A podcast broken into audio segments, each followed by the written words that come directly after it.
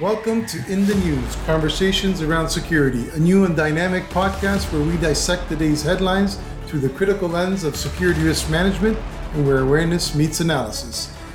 Join us on the 1st and 15th of each month as we bring you a fresh episode packed with informative debates, expert analysis, and thought provoking insights offering a nuanced perspective on the stories that shape our world. So buckle up and join us for a look at what's in the news, conversations around security. Welcome to In the News Conversations Around Security. It's uh, Luciano Cedrone with you, and uh, as always, Brian Claman, my co host. Today's episode is the first of what we expect to be a two uh, episode uh, podcast or series focused on specifically Hamas and the implications uh, they may have uh, for Canada, if any. And that's why we've got uh, a really good expert to tell us about it today. Uh, with us is going to be special guest Phil Gurski. He's the president and CEO of Borealis Threat and Risk Consulting. Some of you may recognize Phil from his extensive online activity, numerous media interviews as a terrorist expert in Canada. And of course, Phil was one of our early guests back on the old Protecting Your Assets uh, podcast series that we had a couple years ago.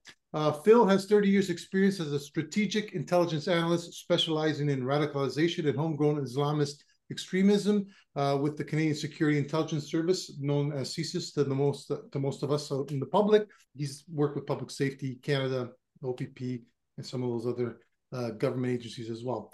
He's also written six books, and the latest of which is titled "The Peaceable Kingdom." You can find that online or on his website or on his LinkedIn profile. Pardon me.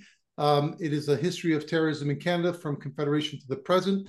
Uh, and he talks about while Canada has not been menaced by um, terrorism, like some countries have, it is not immune. And that's really what we're going to be getting into today. You can find Phil on LinkedIn, and we will post his details on our podcast with his background and credentials uh, as well for, for you to, uh, to look into afterwards.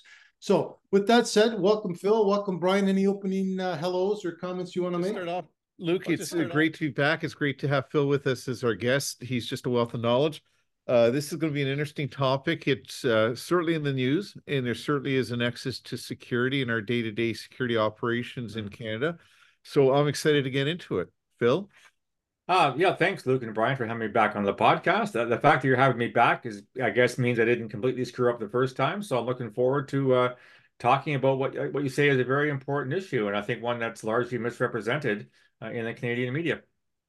Well, I'm excited because I'm tired of talking to Brian, so it's nice to have another intelligent person to, to talk to. oh, oh, another intelligence. You're, you're, you're, you're, giving Brian the at least he's saying he's intelligent. That's good. Yeah, I, I heard that also. Are you okay? Did I must be drinking. Oh, wrong? That didn't go the way I expected it to go, but let's plot on. All right. So before we get into the actual discussion, um, I think it's important for for for me to give uh, our listeners a, a, sort of Cole's notes on what Hamas is, who they are. Uh, there's a lot of stuff out there, as you can imagine, in the press. Uh, so I'm going to get it's about two paragraphs of, of uh, background information, and I'm going to turn they're, it over to Brian to kick they're off. They're essentially a charity, right? They're just a group yeah. of yes, much like okay. the uh, the Hell's Angels. They're very good people. Yeah, as long as they're your neighbors. They're, the Salvation Army and guys. Yeah, that yeah. type. Okay, yeah. All right, so uh, for those of you who don't know and have been living under a rock or something, Hamas is a Palestinian nationalist Islamist Islamist movement that was founded in 1987. Uh, it's dedicated to the establishment of an independent Islamic state uh, for Palestine. It opposed the secular approach of the Palestinian Liberation Army. You may remember Yasser Arafat and the PLO back in the day. Um, so they opposed what uh, the PLO was trying to achieve for an Israeli uh, Palestinian sort of cohabitation or dual state and rejected attempts to cede any part of Palestine, uh, instead embracing the use of violence, including acts of terrorism, as a means to achieve its goals. Um, over the years, it has conducted numerous attacks in Gaza and Israel, the latest of which being, of course, October 7th, the surprise attack against Israel. And I want to give some details on here because I think it's important to understand that this isn't just your regular terrorist group.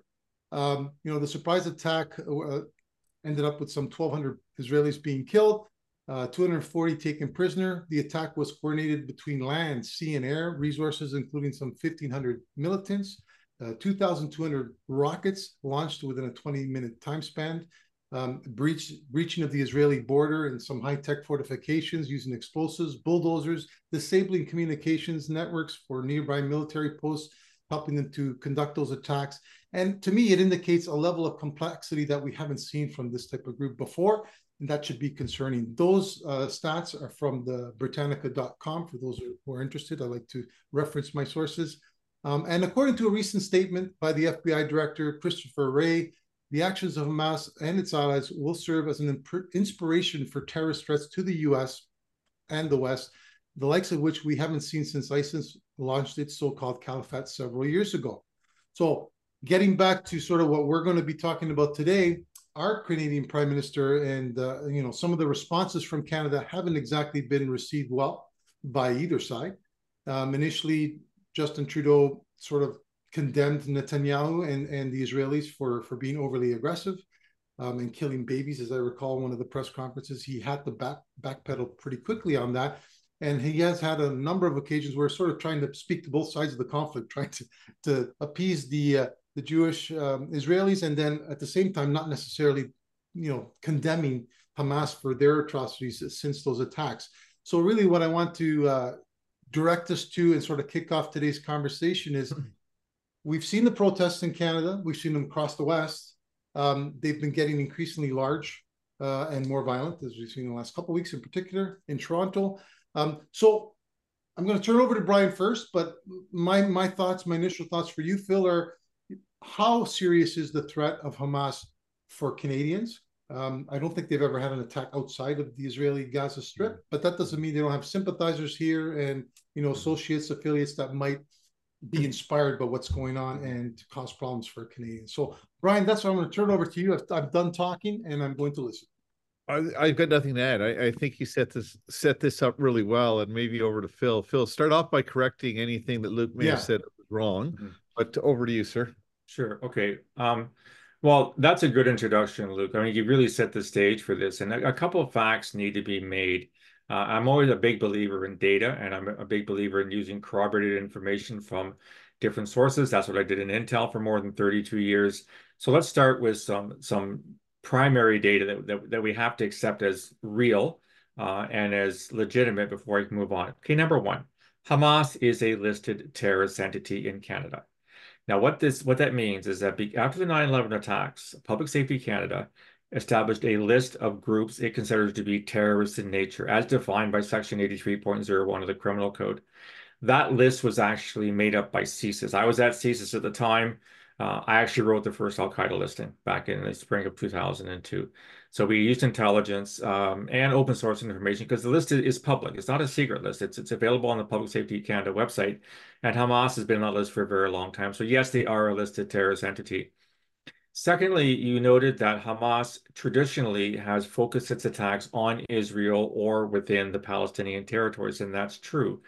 But in the last month alone, we've had the governments of Germany, the Netherlands, Spain, Austria, and Denmark all express extreme caution and concern that Hamas or those aligned or sympathetic to Hamas, uh, given what's happening in the Gaza Strip right now, would carry out attacks over the Christmas New Year's period. A couple of arrests were made in Austria last week. Now, there were no attacks during Christmas period, thank God, but New Year's is coming up in four days' time. And the Netherlands, for example, raised its terrorism threat level to the second highest. Other words, and, and countries only do that in response to intelligence that they have gathered to indicate that something is going to happen. This would um, constitute a very significant shift in what Hamas has done historically. And a lot of analysts I've been reading online are worried now that what you're what we're experiencing is a group that's willing to expand its operations outside of Israel proper. You know, they're, they're taking advantage of an awful lot of anger. Luke, you talk about the demonstrations in, in Ottawa and Toronto and shopping malls, highways being blocked, et cetera, et cetera. The footage from Gaza, whether it's real or not, that's an entirely different issue. There's a lot of fake information out there but there's no question that there's a lot of suffering among civilians within the in the Gaza Strip. Um, you, you, know, when, when, wars happen, uh, bad shit happens. I mean, wars aren't precise. As good as the Israeli Defense Forces and Israeli Air Force are, mistakes are made. Let's also remind your listeners that Hamas deliberately hides its operations within civilian populations, whether it's in the tunnels, um, the, the hospital that was allegedly bombed by Israel turned out to be actually a Hamas rocket that went awry. Uh, they set up in hospitals, they set up in mosques, they set up in schools, they set up in playgrounds. And Israel, which had no choice but to go after Hamas after the horrendous nature of the attack on October the 7th, uh, trying to find those responsible, is killing civilians because civilians are simply living amongst Hamas, because that's what Hamas does to try to gain international attention and, and international sympathy.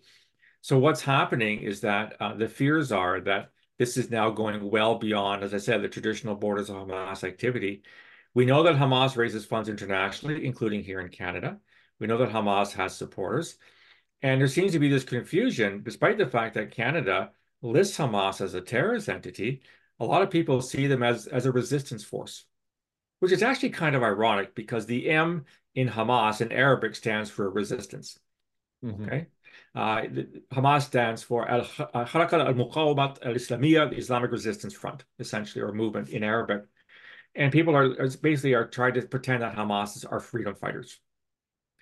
Uh, and I think what's happening now is that people are, are uh, willing to ignore the fact that Hamas is a terrorist group because of the, they're taking the, the, the side of the Palestinians. And to me, one of the most worrisome slogans that's being used by a lot of people is that Palestine, you know, Palestine shall be free from the river to the sea. Um, if you look at a map, that means Israel disappears. There is no Israel. I just want to go back a little bit before we yeah. go too far on to where you talked about how they're sort of embedded in civilian infrastructure, hospitals, schools, that type of thing, which has probably led a lot to the uh, casualty rate yes, in Gaza, and as well as the negative backlash towards Israel, who was the victim that's now seen as the aggressor. How much precedent or unprecedented is it in global conflict in the last hundred years where you've had an adversary do what Hamas has done tactically? It's an incredible attack. I mean, you know, people have said that uh, you, on a per capita basis, the attack on October 7th is, is well beyond what happened on 9 11 back in, in the United States and Washington New York uh, in terms of, you know, the number, the, the deaths in proportion to your population. This was planned years in advance.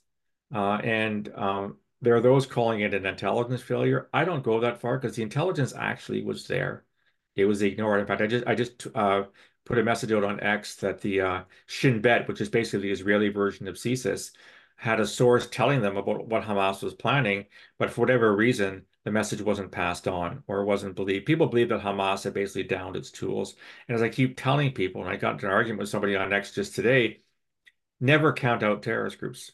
They seldom change their spots. They may uh, down their their activity for a while, and and in the case of Hamas, that's to basically rearm. They get a lot of their weapons from Iran, obviously, to restock its missile. You mentioned about was it 2,000 missiles fired within a 20 minute period on October? That's an incredible amount of arsenal that it had to get from somewhere. And so there's no question to for me that what Hamas did, a was a consistent with Hamas's charter, which calls for the, the elimination of Israel in the creation of Islamic State in the Palestinian territories, like I said, from the river to the sea. And people who claim that, well, terrorist groups actually disappear, change their minds, uh, whatever, maybe it's just having worked in intelligence for 30 years. But, you know, my my foregone my, my, working assumption is that once a terrorist group, always a terrorist group. I need an awful lot of evidence to prove you that you you change your mind and become become the Salvation Army or some kind of a charity group. But the way Hamas operates embedded with civilians, that's purposely done, knowing yes. that they're going to use that as a weapon of war. Is it safe to, is it fair to say, because I was always of the belief that this is not just a military battle with uh, weapons, but it's also a, uh, it, it, it's a hearts and mind battle type thing. Yes. It, managing, managing the uh, narrative and they basically have uh, been brilliant in the, what they've done is they've pushed Israel into a box. No matter what the West does, you, you, you can't discount what we're seeing on the TV. And as you yeah. said, it's not, you know, it's whether it's, you know, how accurate it is. I suspect it's rather accurate, but that's as effective as guns and missiles, isn't it? 100%. Now, complicating matters, of course, is that Hamas was elected by the Palestinians in Gaza uh, as their government back in 2005, I believe. And that was because they were fed up with the PLO, fed up with the Yasser Arafat and the corruption of that particular version of Palestine in the West Bank.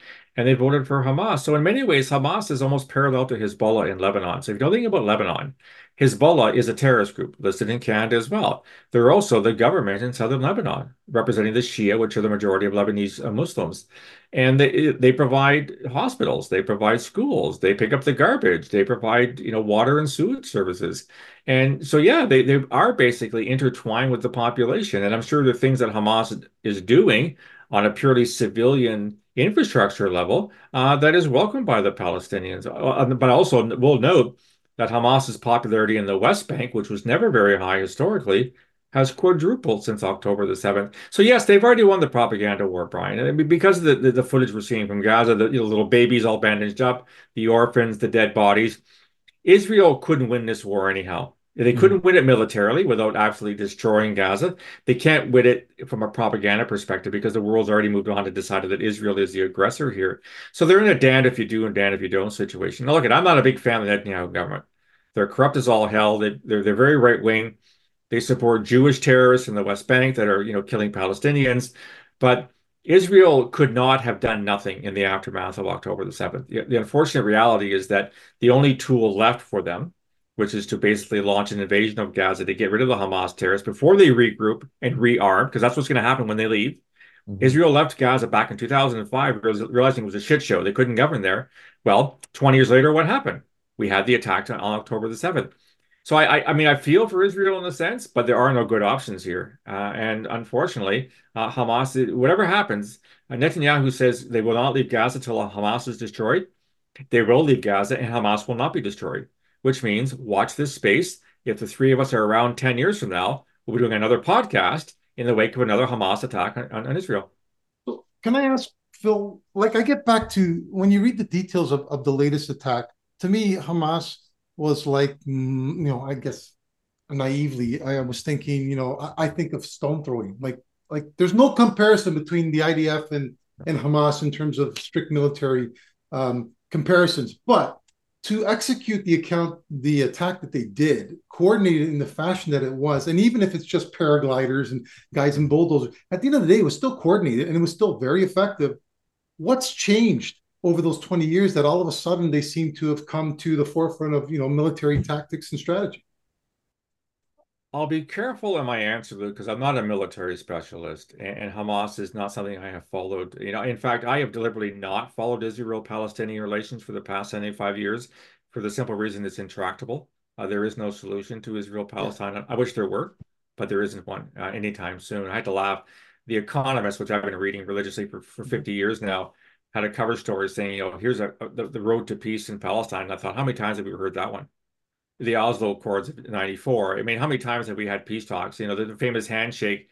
You know, when uh, you know uh, when when was it Clinton or Carter? I forget which president it was. The the White Lawn uh, on, on, the uh, White House lawn handshake, but there's no question that Hamas have been preparing, as I said earlier, for this for a long time. And you're right, it, it, it can't compare with the IDF. The IDF has the, the so-called Iron Dome, which is basically an air defense system which can intercept this thing. So, you know, when you're faced with a with a far superior opponent, which is what Israel is to Hamas, you go simple. I mean, you talked about bulldozers. You talked about paragliders. You talked about guys taking wire cutters and cutting through the fence mm-hmm. in southern Israel.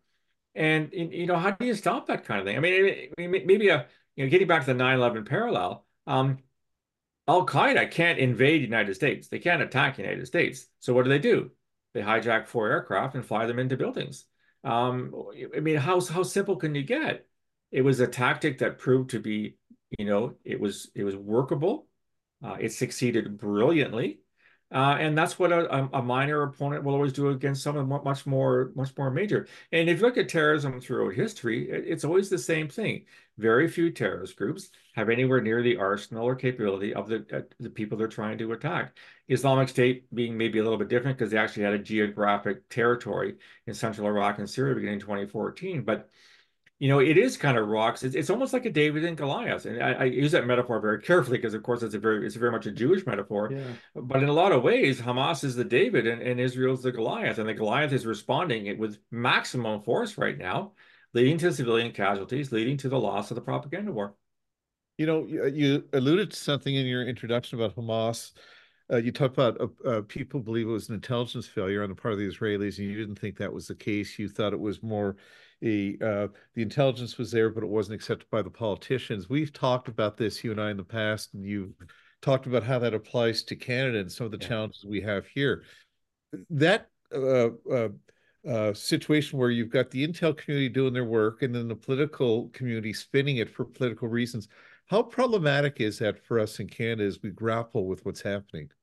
It's huge. And, and faced with, I think, Luke, you brought that up. There's government has announced a whole bunch of refugees, Palestinian refugees, potentially coming into Canada. We don't seem to be screening people. So you said it's huge. Talk about that, please. Okay, so I'll talk about a couple levels. So first of all, uh, I and many others, I had Ward Elcock, the former CSIS director, on my podcast about three months ago, and we talked about the lack of an intelligence culture in Canada. What we mean by that is that intelligence is not appreciated. Uh, it's not used. It's often not looked at. We saw with the the intelligence that CSIS had collected and passed to government about China's interference in our federal elections in 2019, 2021. We had the Minister of Public, then Minister of Public Safety, Bill Blair, former chief of Toronto Police, who should know what intelligence is, mm-hmm. saying he didn't bother reading his inbox uh, on what he was getting from CSIS. So when you've got an ex-cop who's reportedly the top guy in the country on national security, who doesn't give a rat's hindquarters about you know threats to our, our federal elections, what does that tell you about the government? Oh, I didn't see it. Oh, you know, well, I dismissed it, kind of thing. And that's what seemed to happen in Israel. The, the, intelligence on Hamas was dismissed. Was dismissed. Dismissed. Um, I worry about that. Now, I'm not, you know, despite the fact I spent three decades in intelligence, I, I we don't have all the answers. We mm-hmm. have we have part of the picture. Um, and, and, and we realize too, as intelligence organizations, there are other considerations. And you mentioned Brian, political. Uh, you know, these things are complicated. You know, we have a relationship with China. We can't just cut it off tomorrow because for economic and all kinds of you can't ignore the fact that China is there. You know, big part of our economy, our trade relationship, etc. But at the same time, to pretend that intelligence on Chinese interference wasn't there. I mean, when this when the, when the former CSIS director Dick Fadden announced this back in 2008, 2009, he was called a racist yeah. by the government for saying that China was mucking about. And we've heard about the police stations. Uh, I have interviewed Uyghur Canadians myself who've been pressured by the Chinese agents to shut the fuck up. Don't talk about what's happening in Xinjiang province or your family's going to get it. Um, it's a, it's a sad story. And we're very unlike our allies. The Americans and the Brits, for example, part of the, the so-called Five Eyes relationship, do take intelligence seriously. They get it. And I'll go one further, guys. I'm hearing from sources now, many of whom are American, some Brit, that within the Five Eyes discussion, people are starting to ask questions about Canada. Are we a reliable partner?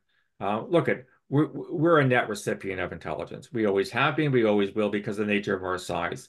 When I was at CSE, so uh, Signals Intelligence Communication Security Establishment, our American counterpart, NSA, National Security Agency, was 100 times our size. Mm-hmm. Uh, we can't compete with that in the resources. But when your own government seems to ignore intelligence and isn't ponying up, we, we heard the Trudeau government announce it has no intention of meeting the NATO 2% standard standard for, for defense spending. People begin to wonder, is Canada in for a free ride? Is it not is not pulling its weight? So it does have serious implications. Well, folks, this concludes part one of our two-part series on Hamas with special guest Phil Gurski formerly of uh, CSIS, and we look forward to catching you in two weeks' time when we conclude our discussion about Hamas. Until then, take care, and we'll see you soon.